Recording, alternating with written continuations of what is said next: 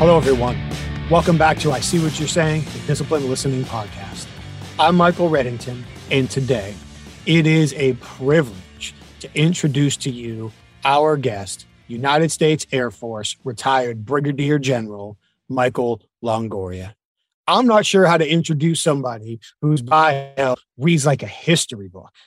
After graduating from the United States Air Force Academy, General Longoria started in college recruiting. From there, he ended up in special operations combat control. He had multiple special operations deployments and command assignments.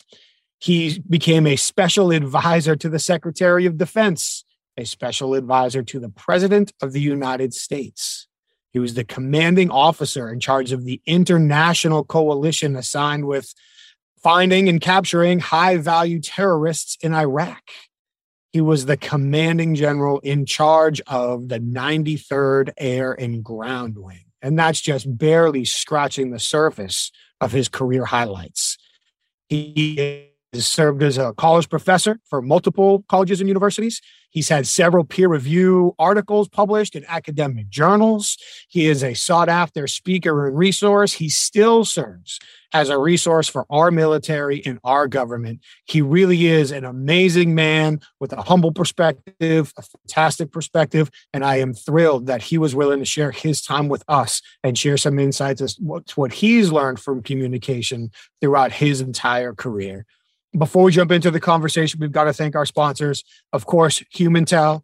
Check out humintell.com for the industry leading online training for accurate emotional, nonverbal behavior reading and detection. You want to know what somebody is likely thinking or feeling when you see their emotions shift? Humintell.com is the place to go to check out the very best training that there is available. If you go, Enter the code INQUASIVE25, I N Q U A S I V E 25 for a 25% discount on all their online training. Check out Emotional Intelligence Magazine as well, ei-magazine.com for all of their emotional intelligence library, videos, podcasts, articles. They're constantly events. They're constantly putting together new content and new events going on. So please check out Emotional Intelligence Magazine. And of course, we have the International Association of Interviewers go to certifiedinterviewer.com, especially if you're in the world of investigative interviewing. AI is constantly updating their content, putting on new events. Their whole focus is putting resources together to help professional investigative interviewers maximize their potential and continue to leverage moral, legal, and ethically sound ways to obtain the truth in all of their interviews. So please check out the groups that support us. So now, without further ado, retired Brigadier General Michael Longoria. Good morning, sir. Thank you so much for taking the time to join us today. I really appreciate it. How are you? Great. How are you doing? I'm doing well, thank you. I know you're in between job. Uh, uh, in between jobs almost makes it sound like you're out of work. I didn't mean it like that, but yeah, you're between right. roles at the moment, kind of in a in a ready to commute phase. So I really appreciate you taking a few minutes to talk to us today. Really, to get started, it's it's not every day that I certainly get to speak to a retired general. So I very much appreciate you taking the time. And maybe the obvious yet obligatory place to start the conversation is what initially drove you to join the Air Force in the first place? Well, I was attracted in uh, junior high school. I, I think we call it middle school now, but in the back in the day we called it uh, junior you know elementary school junior high school and then high school. I saw from a recruiter uh, an opportunity for the service academy and specifically the air force academy and so they were marketing to uh, students basically. And i went wow um, that's something that I think I would like to do. And my parents uh, were very supportive.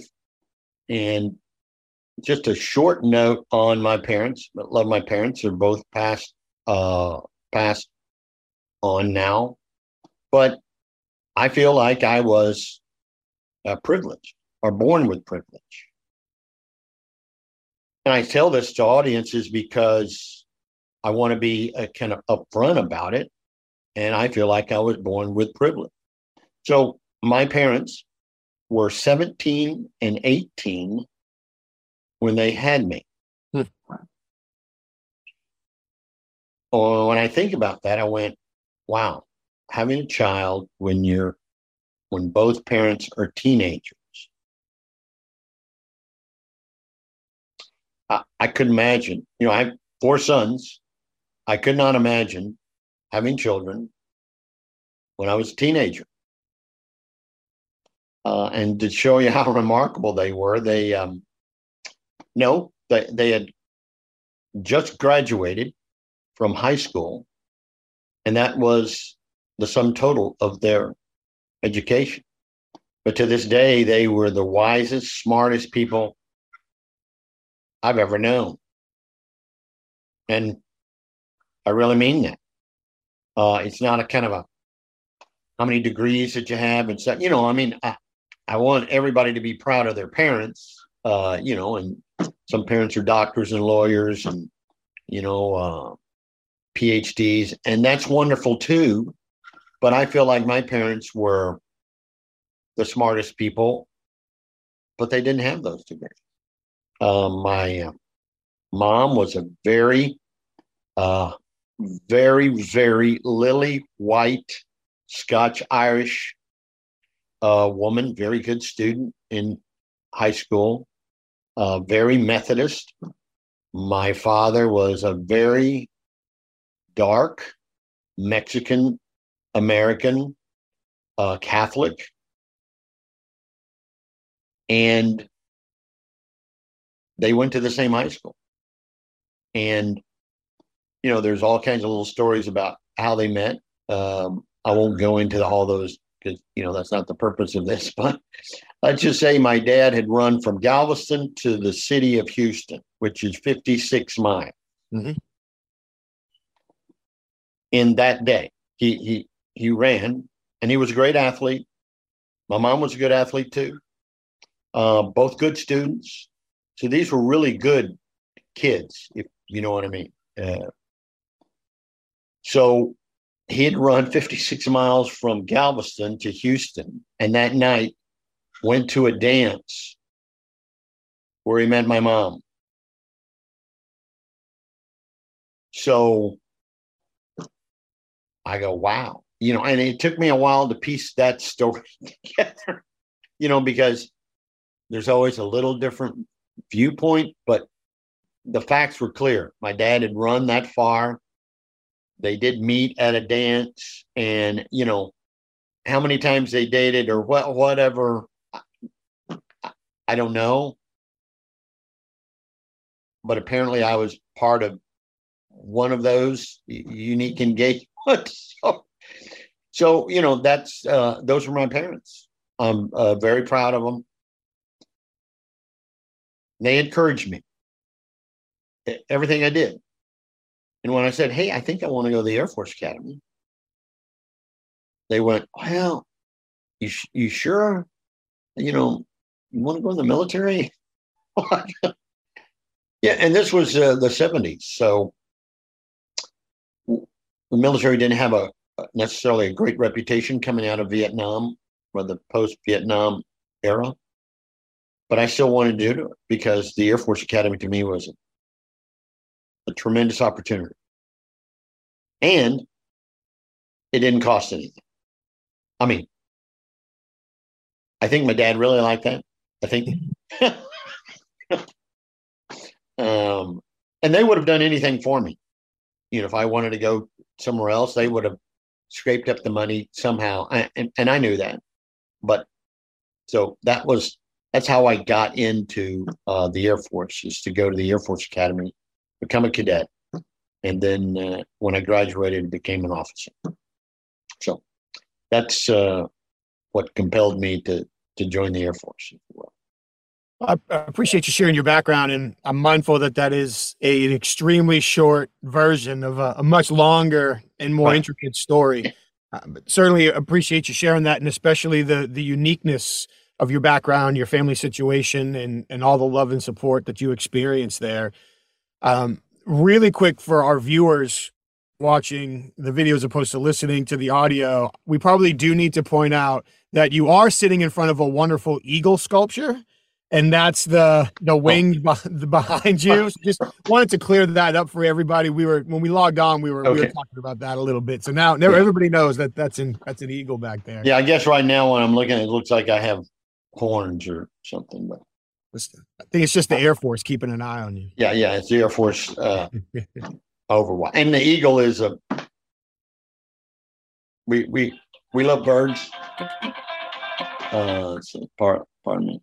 You're okay. So we love uh, birds. Um, so it's I What's, have actually little statues of birds all over the place. Uh, I love birds. You know, it's a, it's a thing. What can I say? Nothing to say. What's more American than an eagle? Yeah. So you mentioned that it was originally a recruiter that called your attention to the Air Force Academy. And do I call correctly that your first role in the Air Force was as a recruiter? Do I have that right? Yep. Um, it wasn't supposed to be. So when I graduated, and it was a bit tenuous that I would graduate, believe it or not. Um, I, I don't. I, I don't want to. I want don't want people to think I was the smartest person or the worst person. I'm kind of somewhere in the middle, if if you know what I mean. Uh, average Joe or whatever. That, that's what it was, an average Joe. But uh, I had had a car accident my senior year, and it was really bad. It really bad, and so I missed, you know, like two months of the last semester, it because I was in the hospital, and I had to work really hard to meet all the requirements because all the semesters at the academy are basically the same. You don't get to, you know, do, uh, you know, the 12 hour kind of thing that you can do in other colleges. That's, that's not going to happen at a service academy. Uh, so you're taking 20, 21, 22 semester hours every semester without break, nonstop, uh, because they got to pack a lot of stuff in into the curriculum and all of your majors and all of the military things and all of the all of the things that you have to do uh, but the academic portion doesn't uh, doesn't change even though you got all of those things to do so i was worried that i wouldn't make it and um, and I'd lost my pilot qualification because of the car accident.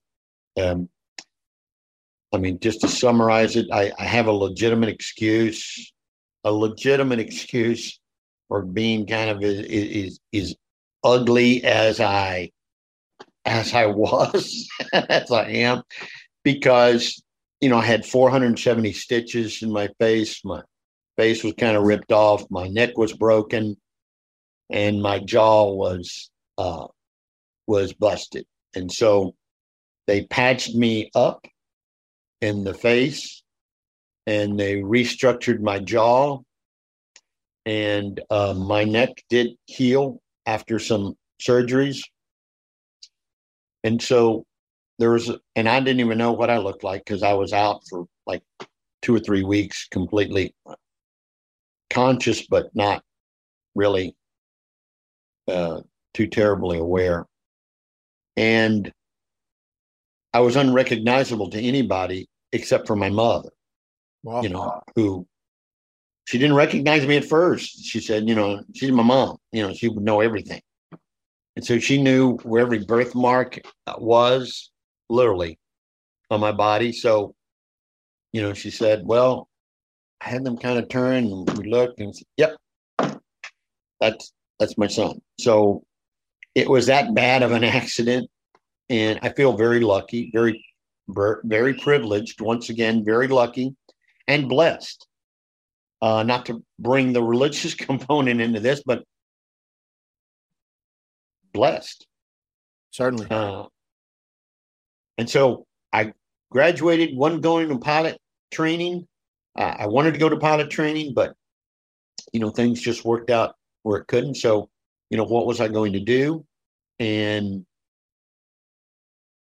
and I joined the Minority Affairs group, and our job was to recruit um, uh, minority students, outstanding minority students, mm-hmm. because it was an effort for us.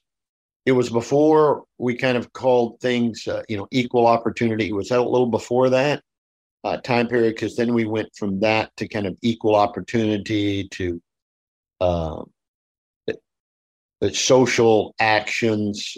Uh, I mean, it this kind of thing has been around for a while because we've been trying to, as hard as we can, give as many people a wide, diverse audience uh, opportunities that they may not have had before. And our job was to go find those great students who possibly were in junior high school or high school and say, hey, we'll we'll help you. Uh, the Air Force Academy wasn't going to change their standards. Uh, that wasn't going to happen. So we needed to find the best and the brightest, and and it was an amazing thing. A lot of the people I recruited went on to do unbelievable, great things in the Air Force, uh, from being fighter pilots, bomber pilots, just uh, uh, space and all those kinds of things. So I actually enjoyed that year, but you know that was kind of a, a support role, if you will. Mm-hmm. I, I, needed to get operational and and do something. That's why all the my dad used to say, "What is the reason we paid his tax money to, to do this if you're not like doing anything for for the country?" oh, okay, like so, I need to get a job in the Air Force where I was doing something uh, for the country. So that's and, and doing something is a real mild way at best to put what you ended up doing. Real quick before we make the transition to some of the early operational roles that you were in, I am curious from a recruiting standpoint. I imagine that there were some persuasive conversations that needed to take place with individuals in order to encourage them not only to join the Air Force, but commit to the standards necessary to be accepted at the academy. Uh, and obviously, that was at the very early stages of your career. But I'm curious were there any lessons that you took from those conversations that served you later in your career as you progressed within the Air Force? Oh, absolutely. I had uh, one uh, senior officer explain uh, our roles, and there were about eight or nine of us. Uh, not nine, nine of us that had this role, and we we'd all just graduated in the class of 1979, and so and we were staying at the academy. You know, most people wanted to, you know, uh, literally bomb burst uh, out of the academy and go go on to great careers. Uh, but we stayed we stayed back. And when he explained that, when the senior officer explained this to me, and it stuck with me today. Why, in other words, answering the question, why am I here? What am I doing? What's my job? Uh, just saying recruiter uh, and going to high schools and trying to talk people to come in. You know, you know. Oh, okay, but what's my job? And the way he explained, I remember today, and this was oh, I don't know how many decades ago, but um, uh, at least four or five. But so, he said there are three components to be successful in your job. One, you got to be young so that you can relate to the students. He goes, and you're that, and you didn't even try, and you've already got one of those components. Okay. Two, you have to understand the process. And it's a very complicated process how to get a congressional nomination first, possibly a presidential nomination, um, people that we should maybe send to the prep school first um, to actually try to get an appointment uh, to a service academy. Besides the application process, you, multiply a normal college application process by about a factor of 10. And I really mean the whole enchilada is it's complicated and you have to understand the process. He goes, because you've done it, um, we can show you the other intricacies of the process, but you have to learn the process because you're going to be helping people. And if you don't know the process, you, you, you can't really help people. Okay. Process. Number two. Number three is that what's absolutely the, and this is to the persuasive part, uh, is the the ethos that you bring because you did it. You just graduated. You got the opportunity. You went through the process, and you did it. He says, so those if when you add those three components, to your youth, the fact that you just did something and you know these processes in detail, you can do a better job. And he said, than I can. Now he was a lieutenant colonel. I go, you mean I can do a better job than he can? Yes, because number one, he's older. I'm more youthful. Uh, you know, regardless of what I look like. okay and but i'm more youthful. So that would work with the audience that you're that you're talking to. Um, and the reason you have to understand the process is because you're going to be explaining these things to parents. And that's where you know the million questions and if you can't answer those questions you, you won't be effective. So that's what reminds me most that for any uh, marketing person or, or, or even in sales or, or what, whatever you're doing, you have to have the right components. Um, sometimes youth gets is is going to get in your way because if you're trying to sell something else that says, "Hey, I've got 25 years of experience," well, how could you have 25 years of experience? You're not 25 years old. Okay, so that would be a detriment rather than you know something that works positive in your favor. But also, if you don't understand what you're the product that you're selling, and you can't answer questions about the the product, the, the thing that you're trying to to sell, it's true that maybe you can still be successful. I, I don't know, but I think knowing your product inside and out and knowing your competitors kind of inside and out that's got to be helpful. I mean, it, it couldn't hurt you. I don't I don't think. And and then the recent thing, I've actually done it. I live and I, you know, I, or, or whatever. Components, I think, are almost necessary in any kind of a pitch. That you, and we can talk about the, the differences, but those components, and I learned that uh, from the very beginning. Um, and it stuck with me uh, this long. Uh, That's why when we recruit now, we use young people. young people. Yeah. And you're you're spot on. The the credibility, the not only the experience, but the perspective, the ability to relate brings into the conversation, starts taking down those barriers and opens up for for the deeper conversation. And I think you hit on something key there as well that often gets overlooked the ability to answer questions. It's one thing to be able to put together a presentation, but when you start getting asked questions, and that's where the rubber right. meets the road, can you do a good job answering those questions or not, especially on the fly to somebody else who might be emotional or confused or those kinds of things. So being able to do that clearly is a is a necessity. Right. And that's why I liked your book because in my view uh, in this in the interpersonal world uh, not the public policy world uh, the larger broader communication but in the interpersonal world the ability because i call it cross-examination in in in in, in the more public uh, form but that that that the word cross-exam i mean cross-examination that sounds a, a little negative. Mm-hmm. So uh, we'll supplant that with discussion, conversation, you know, I'm just having a conversation and those kinds of things.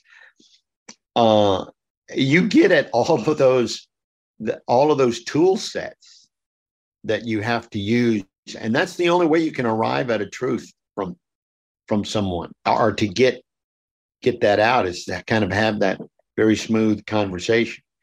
But if you can't participate in a way where you provide some, you know, some additional knowledge that they didn't have, then they're thinking they're they're not.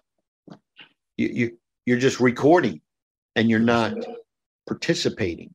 So you have to be able to both ask questions and answer questions, you know, in this dialogue. And and and you get it the book. That's why I loved it uh, literally, because you need that tool. Everybody needs that tool set. Well, I, I appreciate you saying that. that. Yeah. Thank you. I know the operational part of your background is extremely important to you. And again, I do want to make it clear to everybody who may not know me and is listening. I did not serve in the military, so out of respect, I want to make sure that that's that's clear early in this conversation. But if I understand correctly, you started out as a combat controller. If for the people who may not know, could you quickly explain what that is? So the Air Force, um, amazing place. And as everybody knows, the Air Force flies airplanes, okay, all kinds of airplanes, whether they're inhabited with a crew or they're uninhabited. We used to say unmanned, manned versus unmanned, but you know, we we changed terminology to not, uh, you know, understood be generic. So it's uninhabited now. So we there are aircraft that we have human beings inside that are actually operating it, and we have other aircraft that are not that are operated by remote control, if you will. Mm-hmm.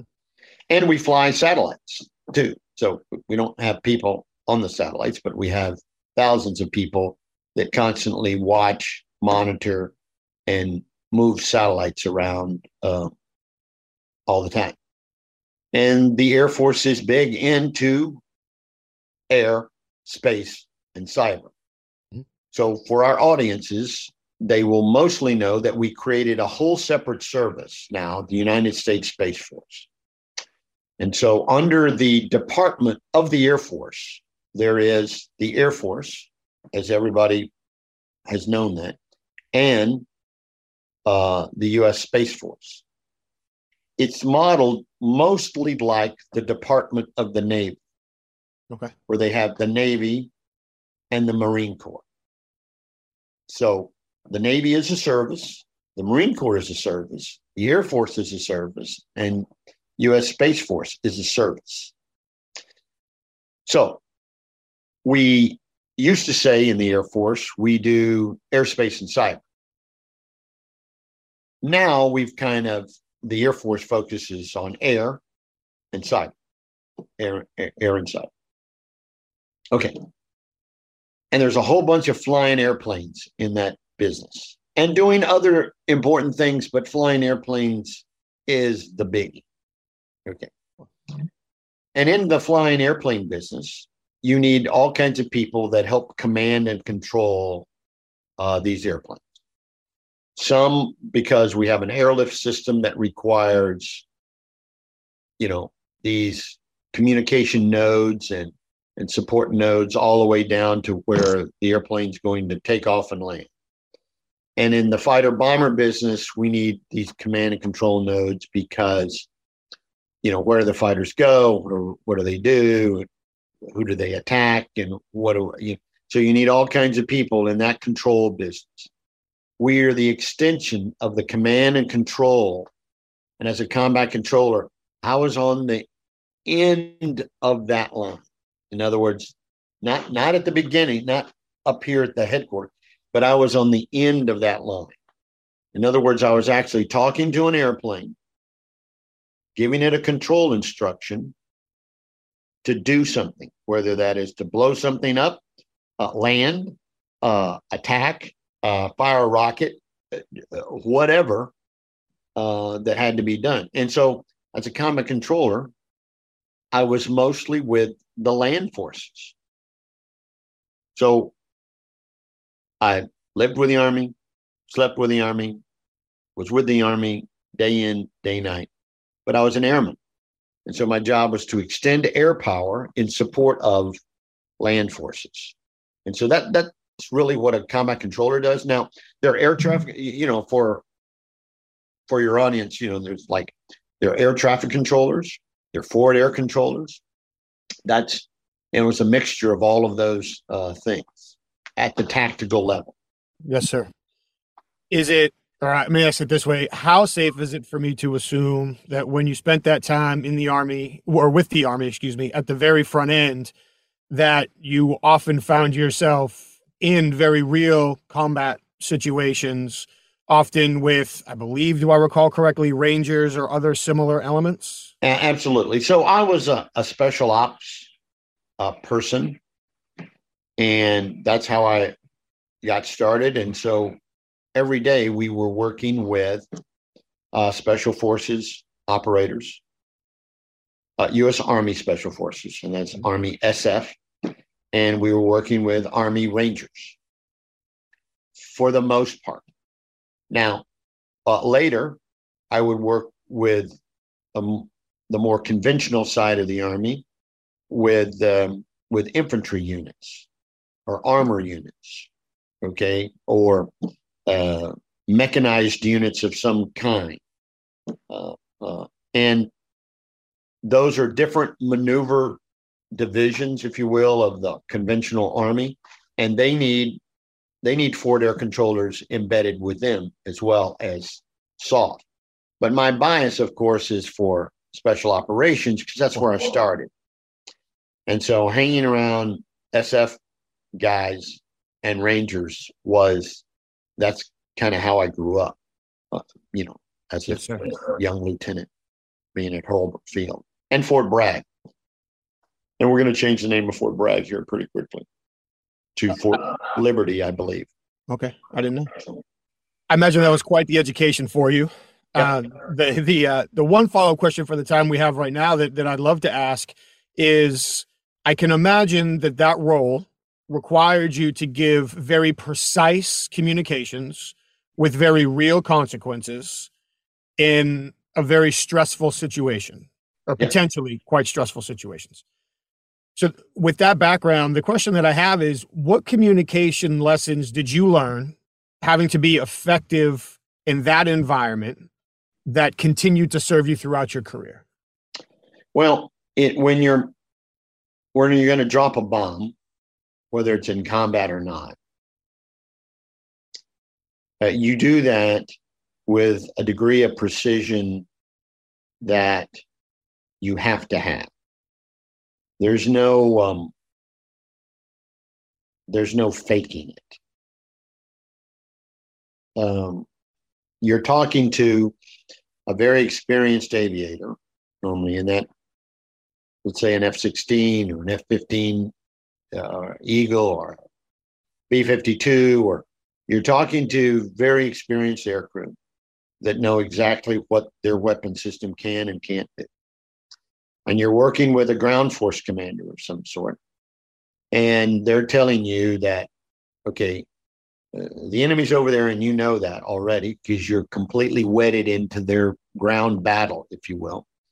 And you're going to try to bring in air power so that we, and for your audience, I, I do apologize, but I can't help myself. You're going to kill, I want to kill the bad people and not the good people. And by definition, your people are the good people, and the people you're trying to kill are the bad people. Uh, that's just the, the fact. So that kind of it, that that little transactional approach happens thousands of times in combat. Not just once, it happens thousands of times. And we have kind of a saying in the in the air air control business that there's a possibility of a bad bomb, and a bad bomb is where we kill our own people and not the enemy, or we kill a combination and it, it doesn't do what we wanted it to do and didn't meet the intent of, and, and combat is like that. Uh, sometimes things don't work out. And and people are responsible for things not working out.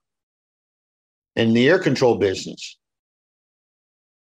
you don't want to be responsible because you'll never forget it. So you can drop a thousand good bombs, do exactly what you intended to do.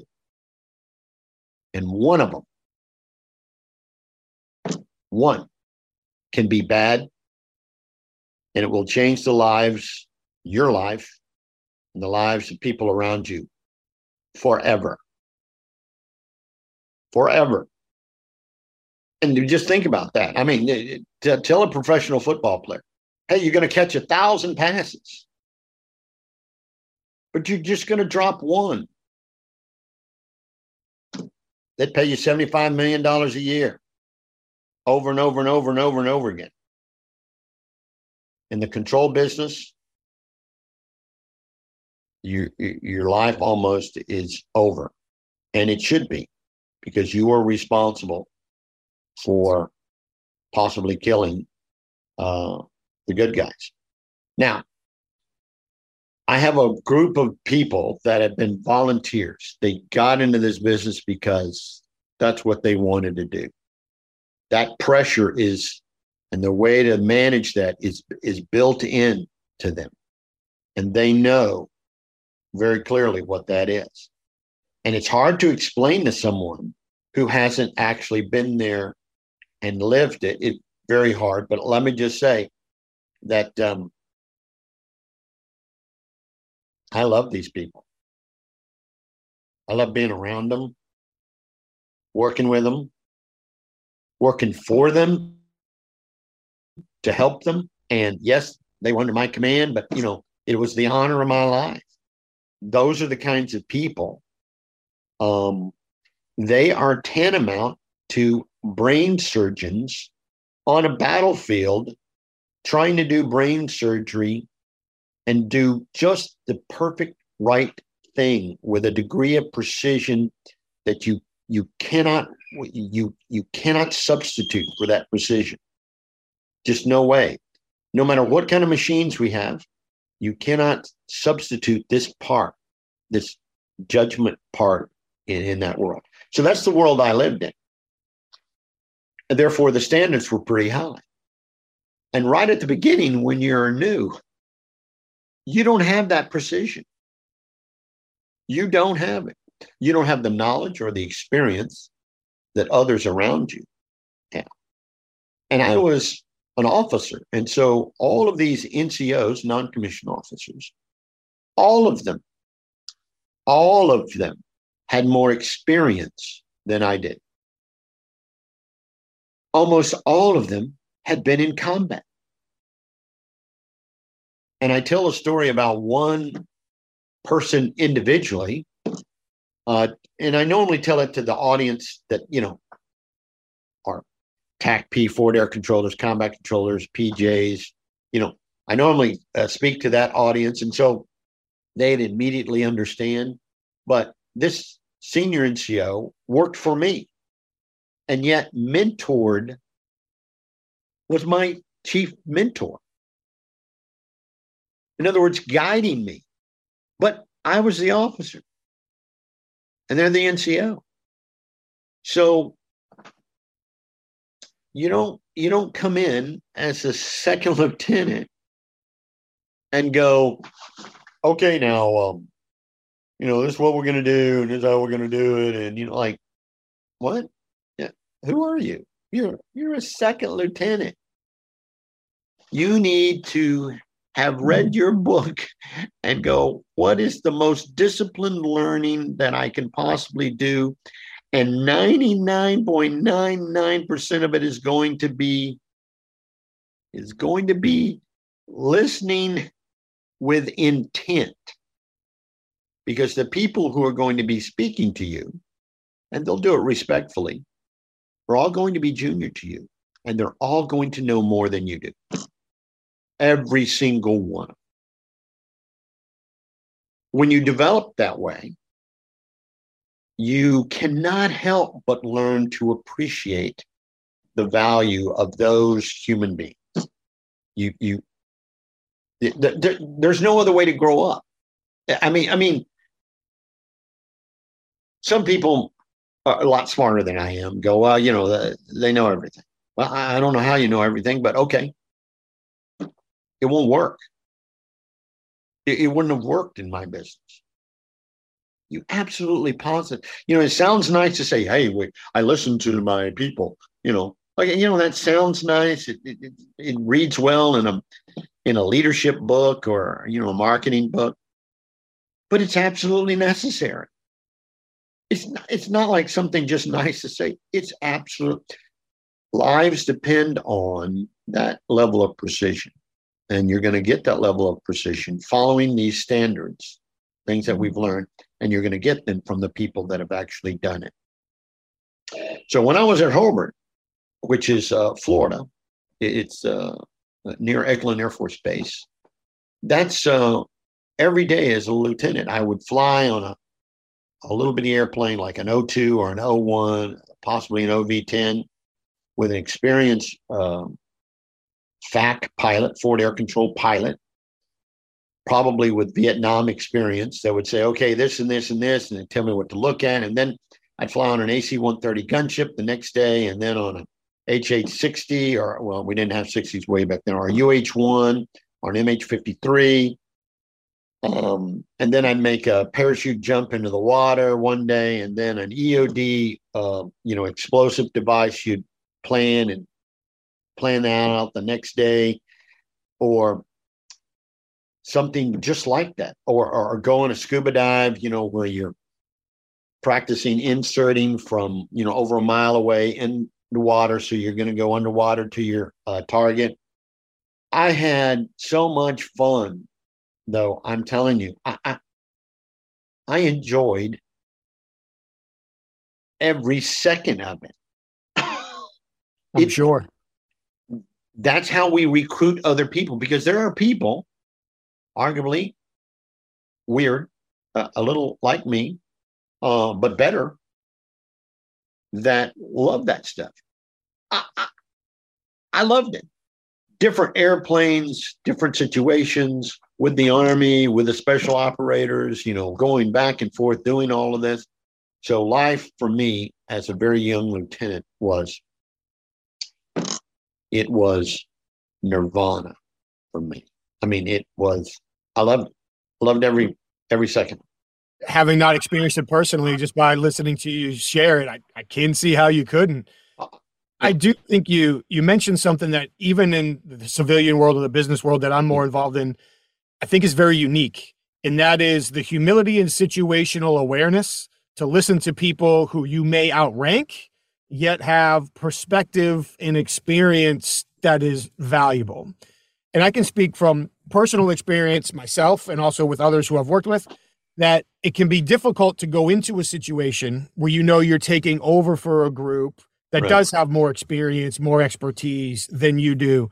So you hit on the importance of listening and learning and showing the respect and those types of things.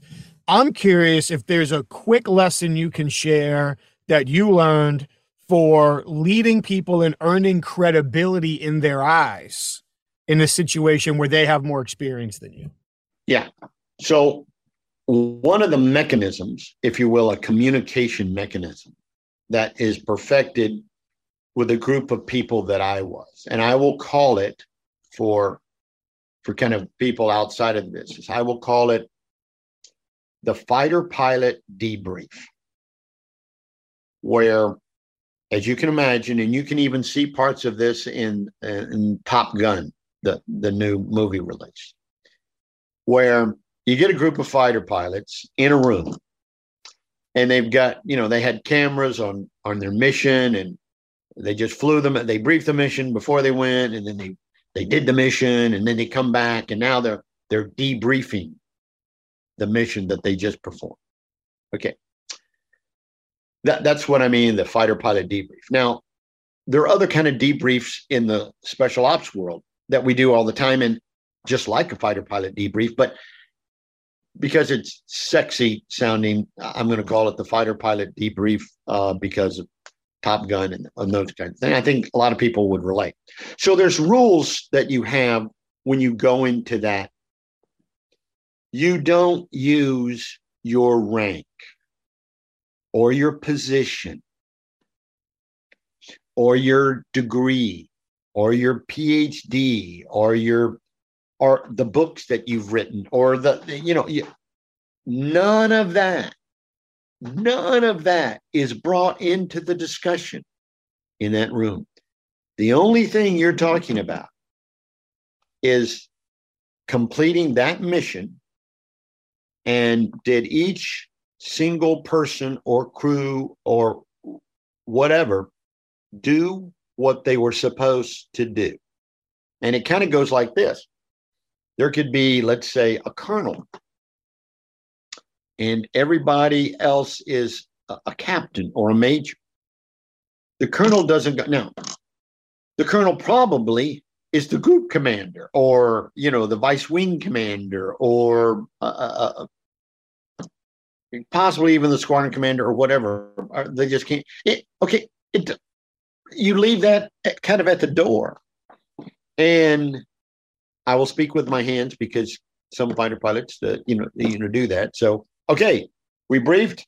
We were going to be here, strain level at uh, you know uh, ten thousand feet. You know, da. Uh, you pitched out, you know, and you, uh, but then you found that you know uh, the bad guy was here on your six, and instead of doing a barrel roll, you did this, and and you went this, you know, and this, and the whole debrief is just data on what happened, and it's it's it's purified data if you if you know what I mean. There's no political themes. Uh, who did you vote for? Who cares? You know, what's your background? You know, what's your cultural background? What's your race? What's your religion?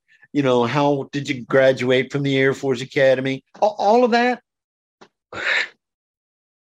none of it applies. The only thing applies is what you did on that mission. And the proof of the pudding for someone with a lack of experience, and if you want to gain the appreciation of those who are more experienced, is that you stand up and you just said, Yep, uh, I was here. I was supposed to be here. Uh, I pitched, uh, you know, to the right. I should have pitched to the left. And um, I don't know what I was thinking but I got my SA back. Then I came back into the formation. See, if if you just without bullshitting, no, I'm sorry. I'm You're sorry. okay. okay. Without without bullshitting, without all of the well, you know, I could have done, you know, you know, my, my, feelings were hurt. I had a headache. You know, my wife said, you know, like stop, stop with all that stuff. It doesn't matter. Okay, you were in it. You did this. So the ability to stand up to your mistakes, if you will, and immediately, like immediately, so I'm going to fix that. Next time, I'm going to fix it. Let's say I'm going to do it. I'm going to do it. I'm going to do this. I'm going to do this. You know, that will gain you, it will gain you respect. Of course, if you're good, you will fix all of these mistakes you actually want to make mistakes as quickly as possible so that you learn from each one of them and that you don't do those things again because you learn from it. And but that will come out in the debrief, what I call the, the you know the fighter pilot debrief. But the, there are and SOF and Rangers are like that, and um, the Special Forces and all the air commandos, you know, in the SOF world are like that. Same kind of debriefing uh, mechanism and that works. It it works to build respect. I'm and sure. I would say that's where I got. Not that I didn't make mistakes. Oh, I oh I made more than I care to think about. But you have to stand up to it right away. I mean, immediately. You can't think about it for a day because you're coming right in from doing the mission and you're debriefing it you know, it's hot on everyone's mind. And you can't have weenie ass excuses in those debriefs. It just doesn't work. So that's the it, it, a communication paradigm uh, that you're in, and you can win a lot of respect by standing up to whatever mistake you made and fixing it immediately. And then, yeah, you can go to the bar and have a drink and tell bullshit war stories. Uh, you know, when you're not in that debriefing uh, kind of mechanism. So, uh, to, to hear somebody with your career talk about the importance of being humble enough to listen to others who are essentially below your rank and to stand up and own your mistakes as quickly as possible those two themes carry over perfectly to the business world, to the leadership world. Right. Those two lessons, in and of themselves, if people could just marry themselves to those two concepts, they'd be so much more successful. I, I do want to be very respectful of your time. And honestly, I think to, to try to give justice to the depth and breadth of your career and answer all the curious questions my mind has, we could be here for a day. But you I just keep going. There's two more questions that I would love to, yeah. to ask. So for for people who have any type of awareness of my background, they know I come from an interview and interrogation background, and now we're jumping way ahead in your career. Uh, but at one point in time, again, please correct me everywhere that I'm wrong. Right. If I recall correctly, you were responsible for the task force charged with, we'll say, capturing high value terrorists in that point in time the early 2000s if i have the time frame right that is around the time that my interrogation career was getting off the ground and running in the private sector. And there was all types of news stories both good and bad and books being published. And there was a lot of attention to the interview and interrogation experience that was taking place in that theater. And there was a lot of interest in the private sector. So i say all of that is a probably a, a windy backdrop to get to reflecting on your experience and understanding that you were in charge of the program, not necessarily in the room interviewing people, for the HVTs that were captured and did experience some conversations. I'm very curious as to the lessons that you and your group learned as some of the most effective techniques to build rapport with people and encourage them to share information that they didn't want to. Right. So, as you know, and this is uh, very been very politicized for a, a long time, but there are generally speaking two types of of two categories of interviews. There is the kind of interviews that you're absolutely positively the expert. I can say that with what I know and you know, I mean I um, I don't know what you. I mean, I, I would defer to your definition of what that category is. You know, non um, combative or not, whatever all of the adjectives, appropriate adjectives for that kind of interview.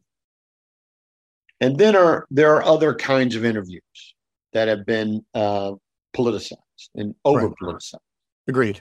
And what are the mechanisms you know and yes i'll have to talk about the elephant in the room. What are the mechanisms that people have used? From waterboarding to other terrible heinous things. Okay.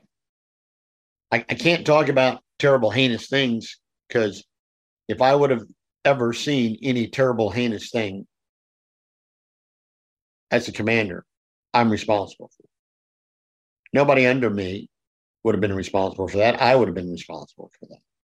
And so I didn't. And we didn't. Now, did I turn over a lot of people that we had captured on the battlefield, uh, turn them over to other groups? Yes, we did. We did. We did that, and I'm very well with that. I, I know the transfer. I know you know, there's a whole separate uh, combat war story I tell about, uh, you know, flying into Pakistan to pick up the first group of people in Pakistan that were absolutely positively known terrorists and and we were going to bring them to, and following all kinds of rules and procedures, we're going to bring them to Afghanistan. And so, but that was uh, the early part. When I was the uh, Joint Task Force commander, and the title was to capture or kill high value targets. Uh, we did both and was responsible for both. Uh, and I can go into each individual case. Uh, uh, you know, of course, I'm not, but but but but I could uh, because they're embedded in in my memory. And I can honestly say that um, we we pretty much had uh, an art form in to the way that where we knew people were, um, how to capture them, and if the capture didn't go smoothly, and it became a very hostile engagement, we always had the appropriate amount of firepower to to overcome that and and be successful. Now, a measure of success for me was not in, and that was, you can well imagine, uh, we did this with other special people. My little organization focused on just one category. There were other organizations that focused on all terrorists.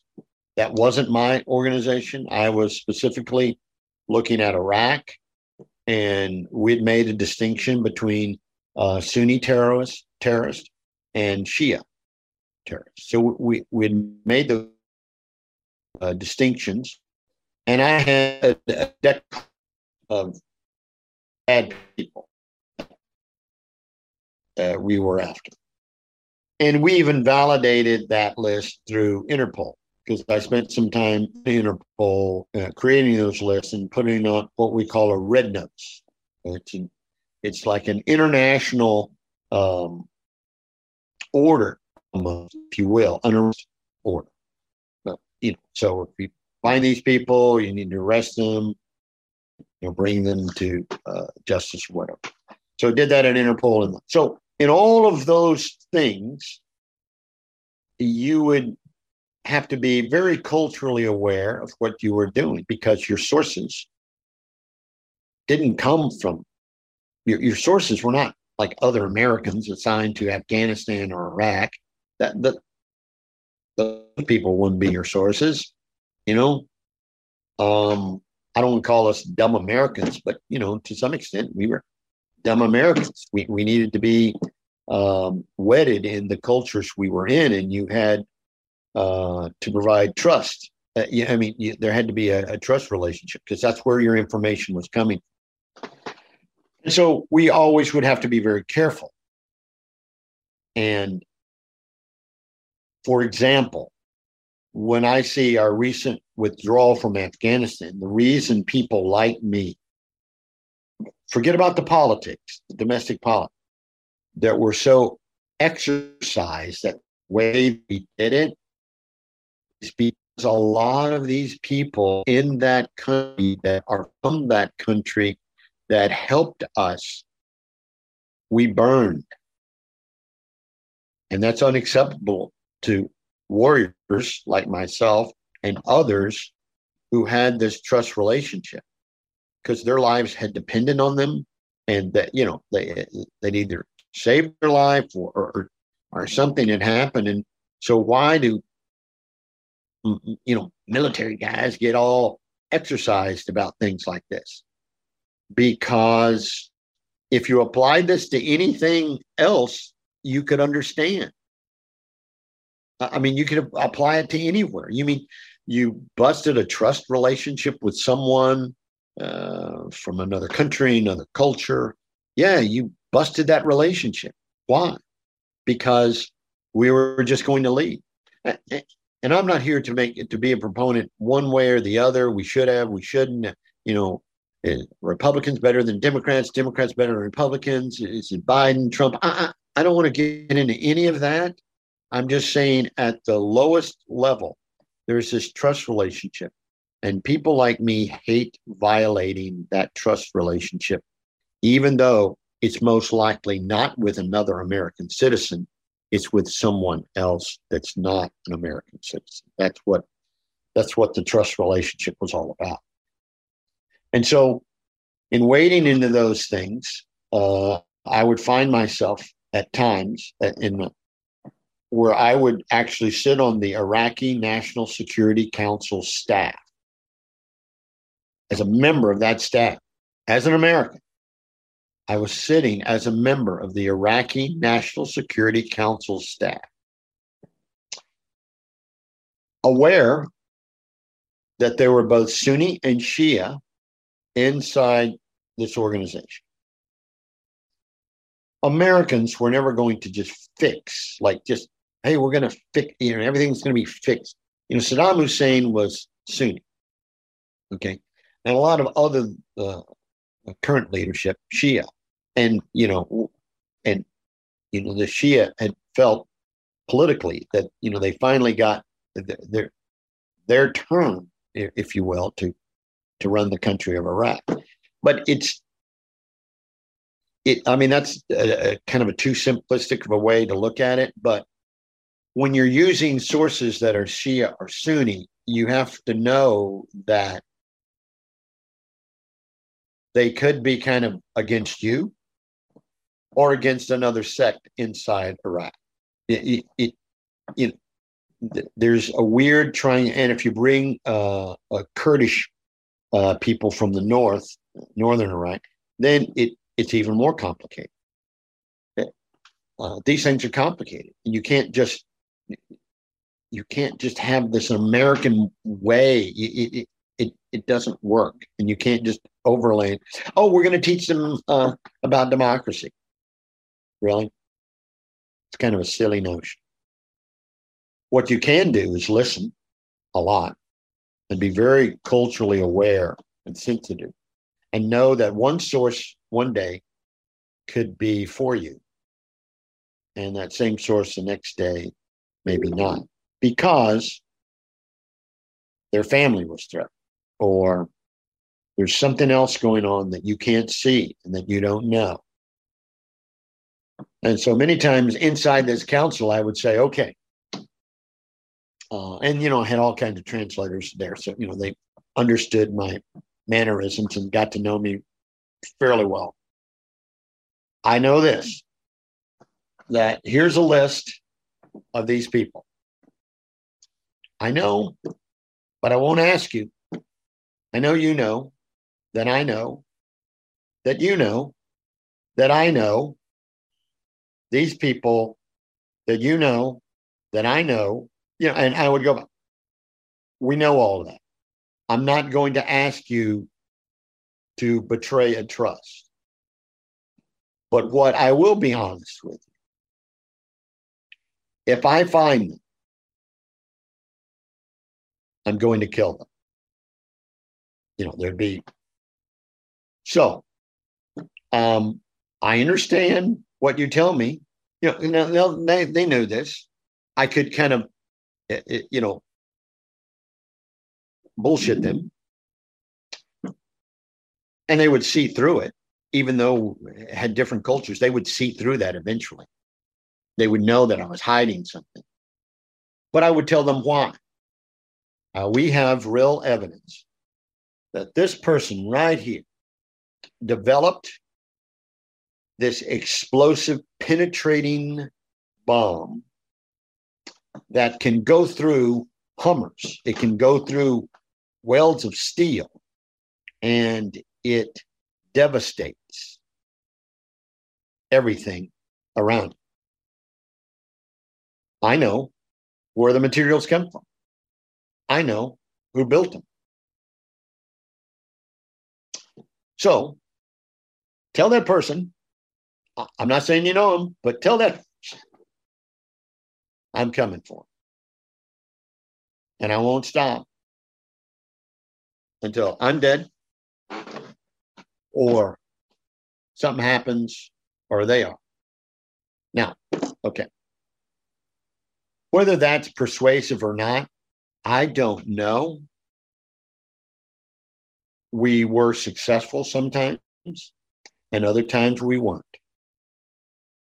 Uh, we were successful because I had thousands of great people working for me.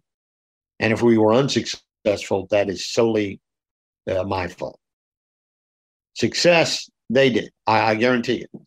Now, these were Intel analysts and these were uh, operators and a combination of really, really smart people, uh, men and women, uh, all cultures, all backgrounds, you know, black, white, you know, Hispanic. It, it, I, I, had all kinds of people, uh, you know, working for me. And they were really, really smart and good people. So any success we had, uh, they they did it, and any failures were mine. So you know, back to the ultimate that, responsibility. That that's the.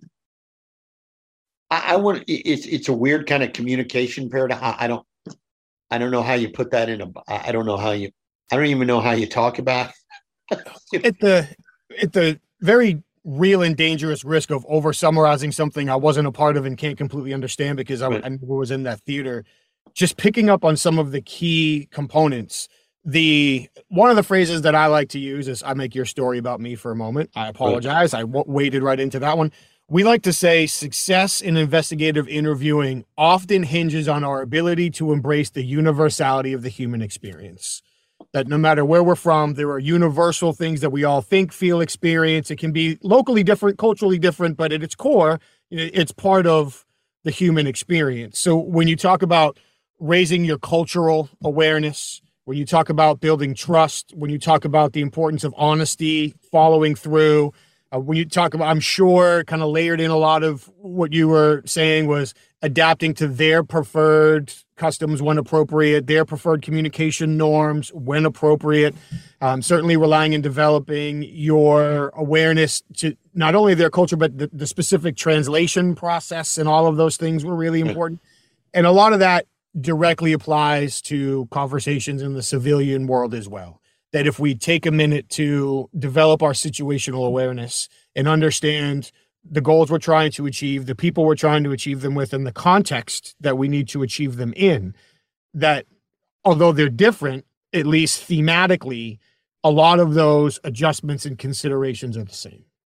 Yep, and and, and to put it in the communication world, uh, your definition of like situational awareness is perfect. In the communication world, when I when I had no experience in the military, but you know I was doing my undergrad work in you know and I took a communication class. I, I, I remember being presented, you know how everybody says in a speech class, uh, you know, and I taught speech, so you know this comes out. Uh, you know, know your audience you know that i mean that in every speech class in the country you know oh you're going to give a speech okay you know make it this way and this way and know your audience. Like that i mean that's part of everything well yeah and and i think that comes from way before this person had studied this but the communication expert uh, or professor that talked about this back in the mid 60s called it the rhetorical situation. And his name was lloyd bitzer and I would encourage people that if they are finding themselves going into a situation that, and they want to understand the communication world a little bit and whether they're going to be successful or not, it's to really study. Eh, Lloyd Bitzer, like you, ha- has given a model and an outline to to map that rhetorical. In other words, your speech is going to be conducted in this kind of situation. And it is more than just study your audience. It is, you know, are, are, are you current? Uh, exactly. The physicality of it. The, I mean, it's it's everything. And so if you study the rhetorical situation, it's provided me a great model.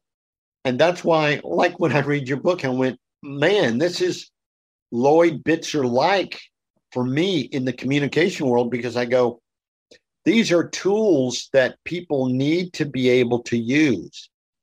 They don't solve all the world's problems, no, but you can't get to solving problems without mastering these tool this tool set. You you can't even arrive at some place where you can begin to master until you perfect uh, this kind of understanding. You know, and so Lloyd Bitzer in the rhetorical situation, I would encourage those who, you know, he, he's easily findable, uh, you know, through search engines, but Lloyd Bitzer and uh, sorry. Um, I, just in case, uh, I always have to be ready if someone uh, understood. Understood. Um, it is. I, I mean, I can't keep. You know, I, I, know it sounds like I'm I'm plugging you, but it, the reason I plug you is because this fits into my view of helping people increase their brain power, their thinking, their and how do you get the most out of not only a conversation, but how do you get the most out of looking at, at a situation? And before you're going to give a speech of any kind, uh, studying it and having situational awareness. And in combat, situational awareness is everything. It's everything. Going into combat without situational awareness, whether you're flying a jet whether you're on the ground or whether you're in some it it, it it's you're you're going to get killed by what you don't know i can almost guarantee that uh, so i've never been anywhere near that situation metaphorically speaking i can promise that in communication you're going to get killed by what you don't know like and forgive me for t- stealing a metaphor from your very real combat experience, but your career could be over, your relationships could be over, your opportunities could disappear, your negotiations evaporate yeah. just by what you don't know. Yeah. Um, and, and again, thank you. I, I, will include links for Lloyd Bitzer in the notes to this. So for okay. people who are interested, I will go do the search engines. I'll find it. I'll put it in here. We're already a couple of minutes over, and I, I can't thank you enough for sharing your time. Right so much more I want to get into. Maybe we can do this again another time. But I I would love to ask you one more question. Sure. For people who might not be aware, at one point in your career, you were a special advisor to the President of the United States. Mm-hmm. Regardless of people's political alignments, being a special advisor to the President of the United States is a big deal. I'm sure there's probably more people that do that than I know, but it still has to be a, a very small group of people. So, just one question that I would love to ask about that experience. And if there's a story you can share, great. If not, no worries. Speaking of persuasive communication, what is it like to have to approach the president of the United States with an idea that you believe into your bones, yet you're pretty sure they're not going to like, at least on initial contact? Well, uh, when I was assigned to the White House uh, on the National Security Council staff, it was through um, I, I, I was a major at the Pentagon, a major in the United States Air Force at the Pentagon in an office we called Skunk Works. Uh, and Skunk Works, we did all kind of uh, special things and that I won't go into, but it was it was it was married after Lockheed uh, the airplane company, and their skunk works. And uh, a very famous engineer had developed uh, weapon systems, platforms like, for example, the SR 71. Okay, and that, you know, it's strategic reconnaissance asset that flies a lot faster than the speed of sound by a factor of a lot and and we would it would take pictures of the former Soviet Union a lot. Okay, so this office was unique at the air staff because almost every uh, general officer who become, you know in the Air Force had had been in this office. I, I don't know how I got the opportunity to work in it, but I got the opportunity to work in this office uh, and I felt once again, I felt kind of blessed, or you know, I, I mean, I, I, I really, I, I'm not being humble here. I, I didn't think I, I was smart enough, or didn't have the academic pedigree uh, I had a lot of ops experience. That's true. I had a lot of weird ops experience that separated me a little bit. But you know, I'm you, you could say I'm a, a dull butter knife. You know, uh, uh, you know, academically, I, I, that, I mean, that's how I viewed myself.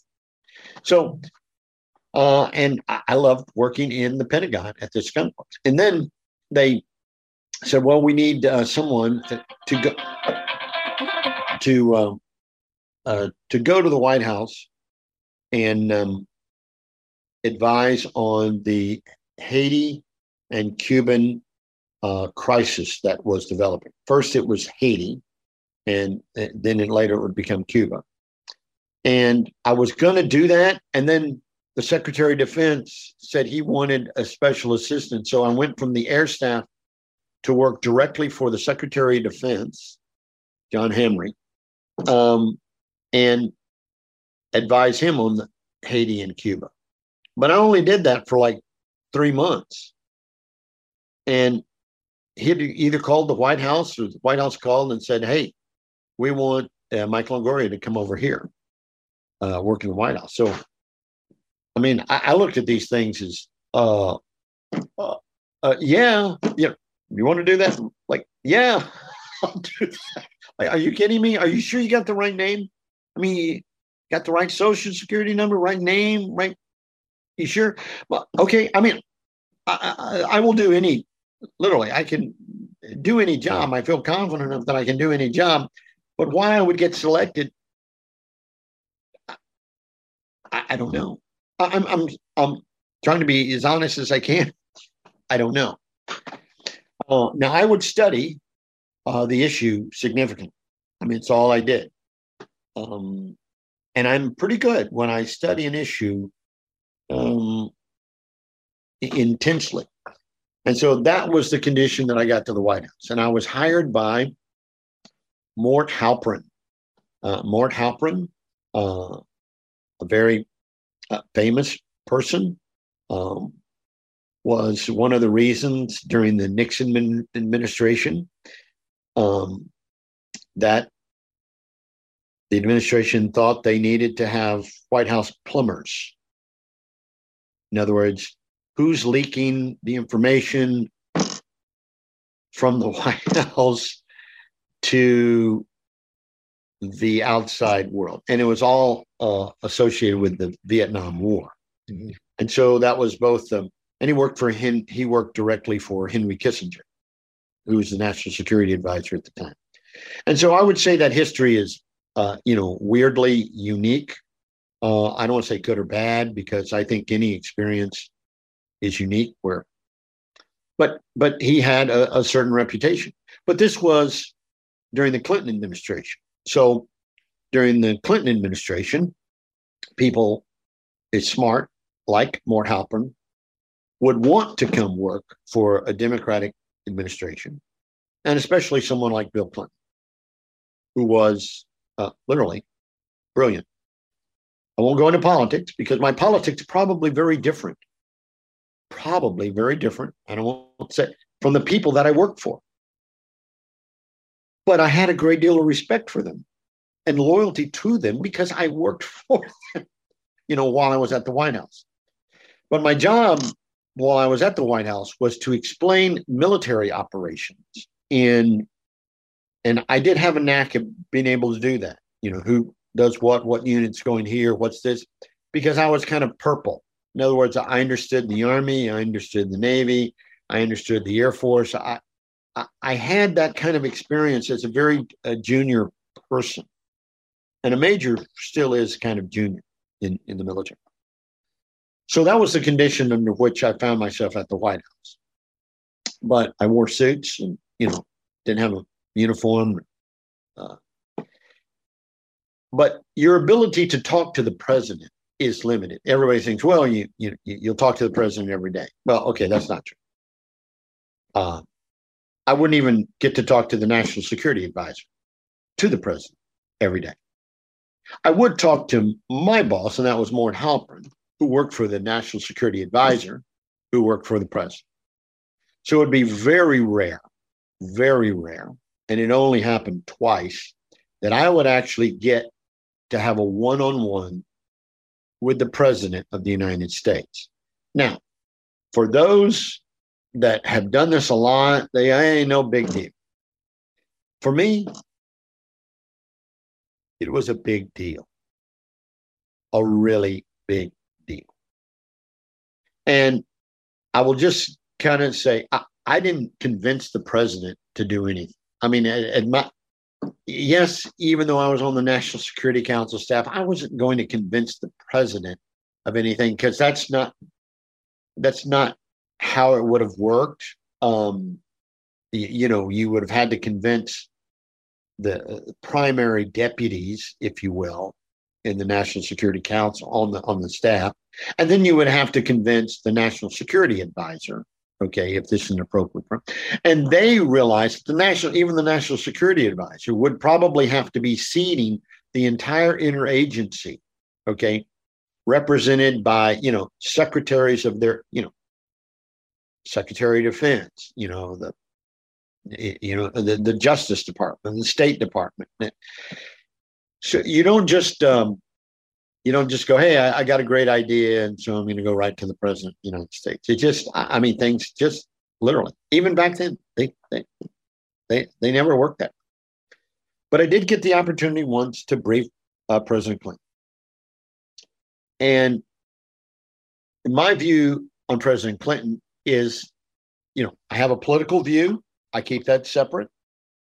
I kind of have a personal view, even though I I never saw anything untoward or anything. I never saw any. I don't even know. I, I, I know about it because it was in the public, but I, I don't know any ins. I don't have any inside information. None. Uh, all I know is that how did he personally interact with me when I walked into the West Wing and briefed this? And I'm just saying that interaction has biased me for a long President Clinton is a brilliant person. Whether you like him, dislike him, I, I, I don't know. He's brilliant. And that comes out of the way that he has mastered, mastered. It's it's like you could have interviewed him for your book. Okay. I'm serious. He had mastered the way that he asks questions to get the most out of whoever was answering. Uh, a master. I, I've never been, and I'll, I'll tell you just one little example of how and it impacted me. Now, I'd been a lot of around a lot of generals, a lot of things, done a lot of things uh, been in combat, you know, you know, all kinds of things that were scary, all that kind of thing. But briefing the president of the United States has its own weird set of scariness, if you will. You're talking to the president of the United States. So I was explaining because he had asked. Um, we were going to do something with Guantanamo Bay, Cuba. This is before we put uh, terrorists in this was way before that. And we were worried about a second Mariel type boat lift where Cubans were be escaping and we'd have to kind of save them. And what distinction do we make between migrants and refugees? And you know, there's a there's a big, huge uh, legal uh, distinction that we make. You know, migrants. Uh, you know, we treat everybody with respect. Migrants are treated different than refugees we legally our uh, uh, entire structure is based on that. But when you find people are coming across in a boat, well, first you might have to save them from the the, the boat they were in, and if you save them, what what do you, where do you take them? Well, United States Coast Guard, you're going to take them back here. Well, now they're on your shore, and what do you do? Or, or and then do you take them back? Do you you know? this is a complicated issue.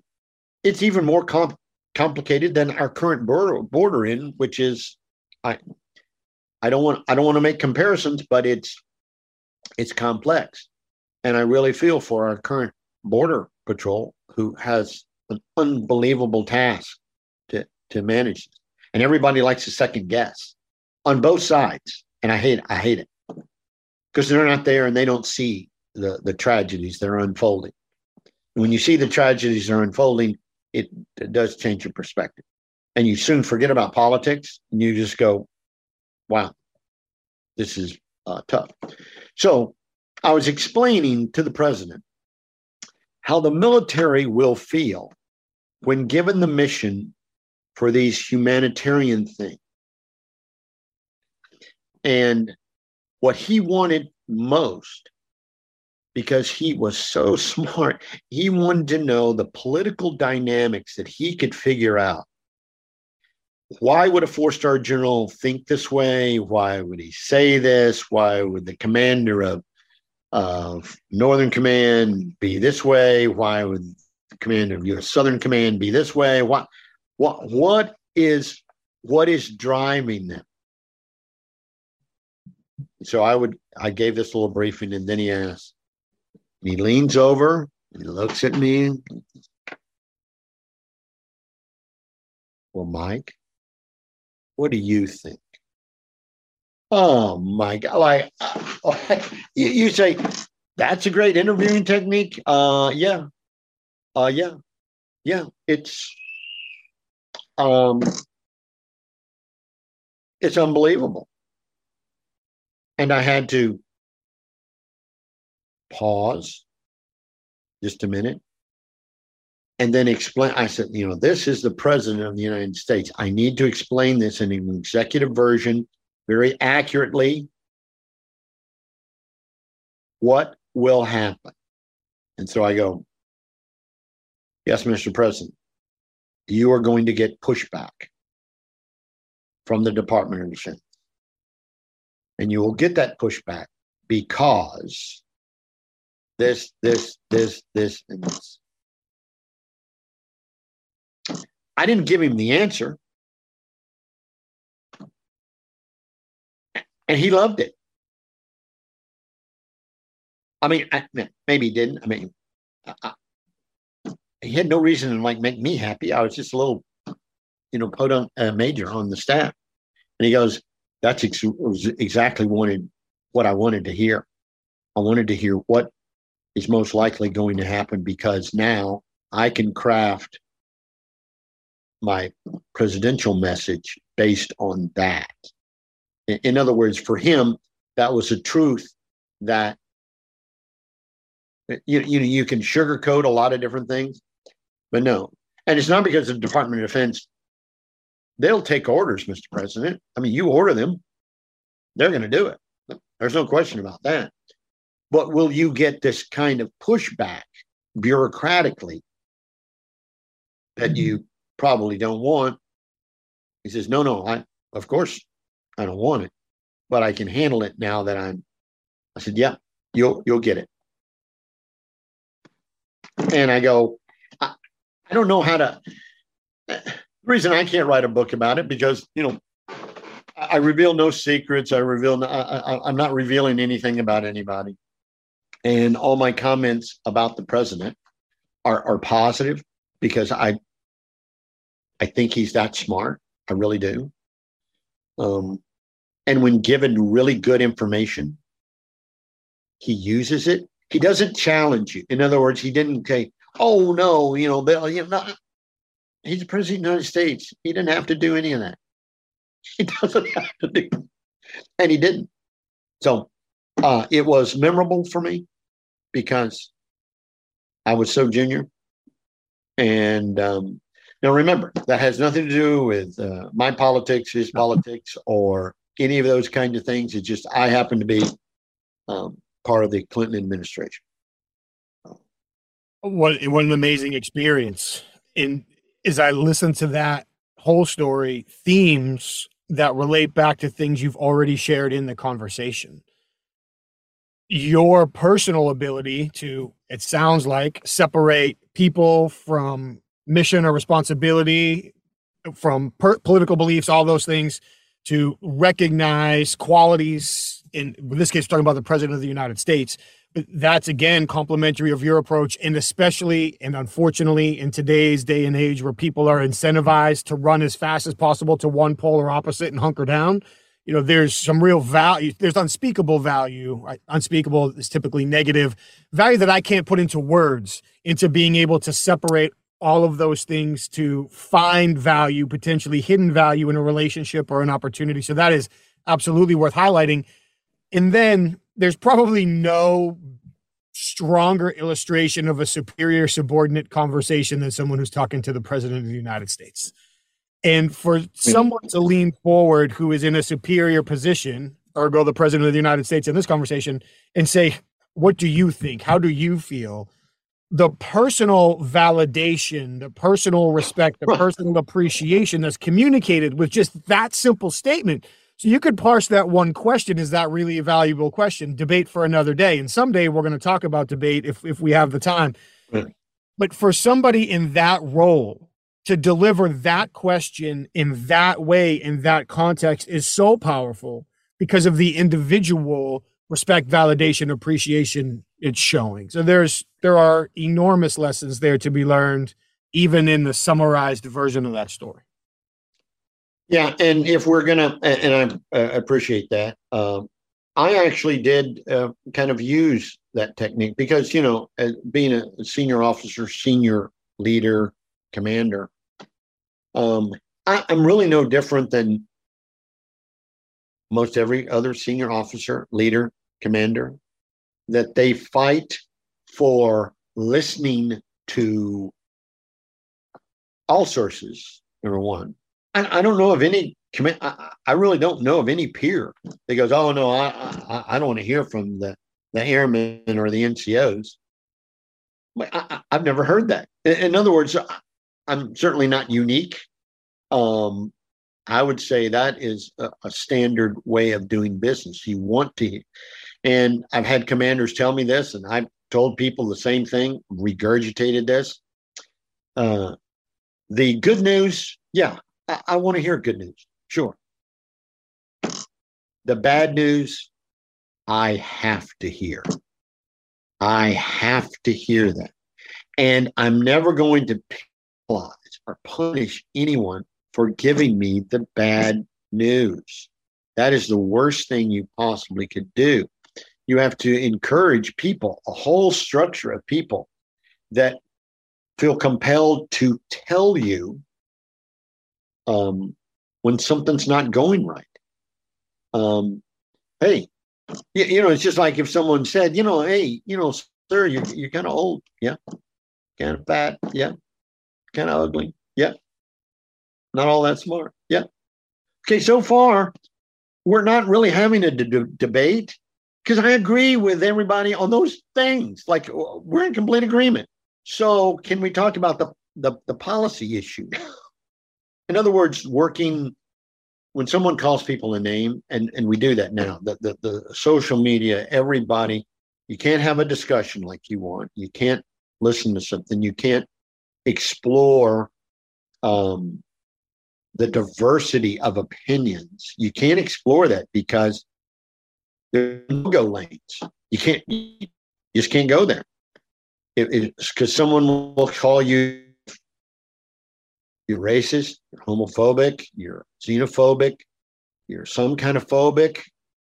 I go, well, no, well, stop calling me a name. Can we talk about the substance of this thing? No, you can't talk about the substance of this thing because I have now called you a name. Yeah, I know. Why did you do that? You do you think that makes your argument? Because it doesn't argument. It just means that you've virtue signal and you can't get virtue that way. I, I tell groups, hundreds of young, it's not possible to gain virtue by telling the world that you have virtue. It just doesn't work that way.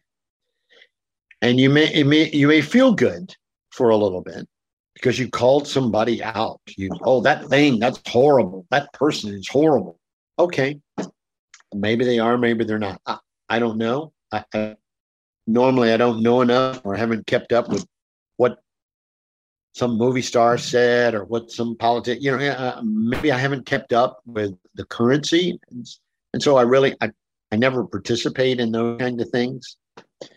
But I don't like it when the conversation ends or the debate ends or people, it strengthens their argument to call a person a name. So I've had to work with people who most likely were trying to kill me or my soldiers or airmen or sailors or marines. You can't tell me that you can't because you can't. You, you can't and you should. And the more you and investigate, the, more value you're going to get. And if you shut that off, if you close close your mind off, it's going to be good for you. And you know, won't be good for you because you're stopping. You, and you don't want you want to encourage more conversation. I don't want to shut someone up. I want to hear them. But I want to do it just like you suggest, discipline. Because if I do it in discipline, I'm going to gain a lot out of it. And if I remember and take good notes, I'm going to gain from that conversation. That's my back to you. And I'm far because uh, when I say you put the book on, you know, and that's why uh, so much. And in other debates and arguments and current and I'm willing to talk about anything to uh, abortion public policy issues that we deal with. I can deal with them in a way, hopefully, that doesn't make people mad, but listens to all voices. Society can make good public policy is not through our bifurcated I'm going to listen to only Fox News, or I'm going to only listen to MSNBC or CNN, or I'm going to only listen to blue people or red people, Democrats or Republicans or conservatives or little, not through a bifurcated way. And I'm not opposed to any of those ways. I'm just, that's not how we're going to arrive at good public policy. What's good for the most people most of the time and it doesn't hurt any small group of people. It doesn't subvert a small group of people, however they identify themselves. You can't do you, you got to support the majority, but you also cannot hurt people in, in these smaller you can't arrive at good public policy without these discussions. We can't uh, move we can't yeah. move anything important no. topic forward yeah. without these conversations. And I, I, think potentially the perfect way to wrap this conversation up, and again, forgive me for yeah. backing off of your experience.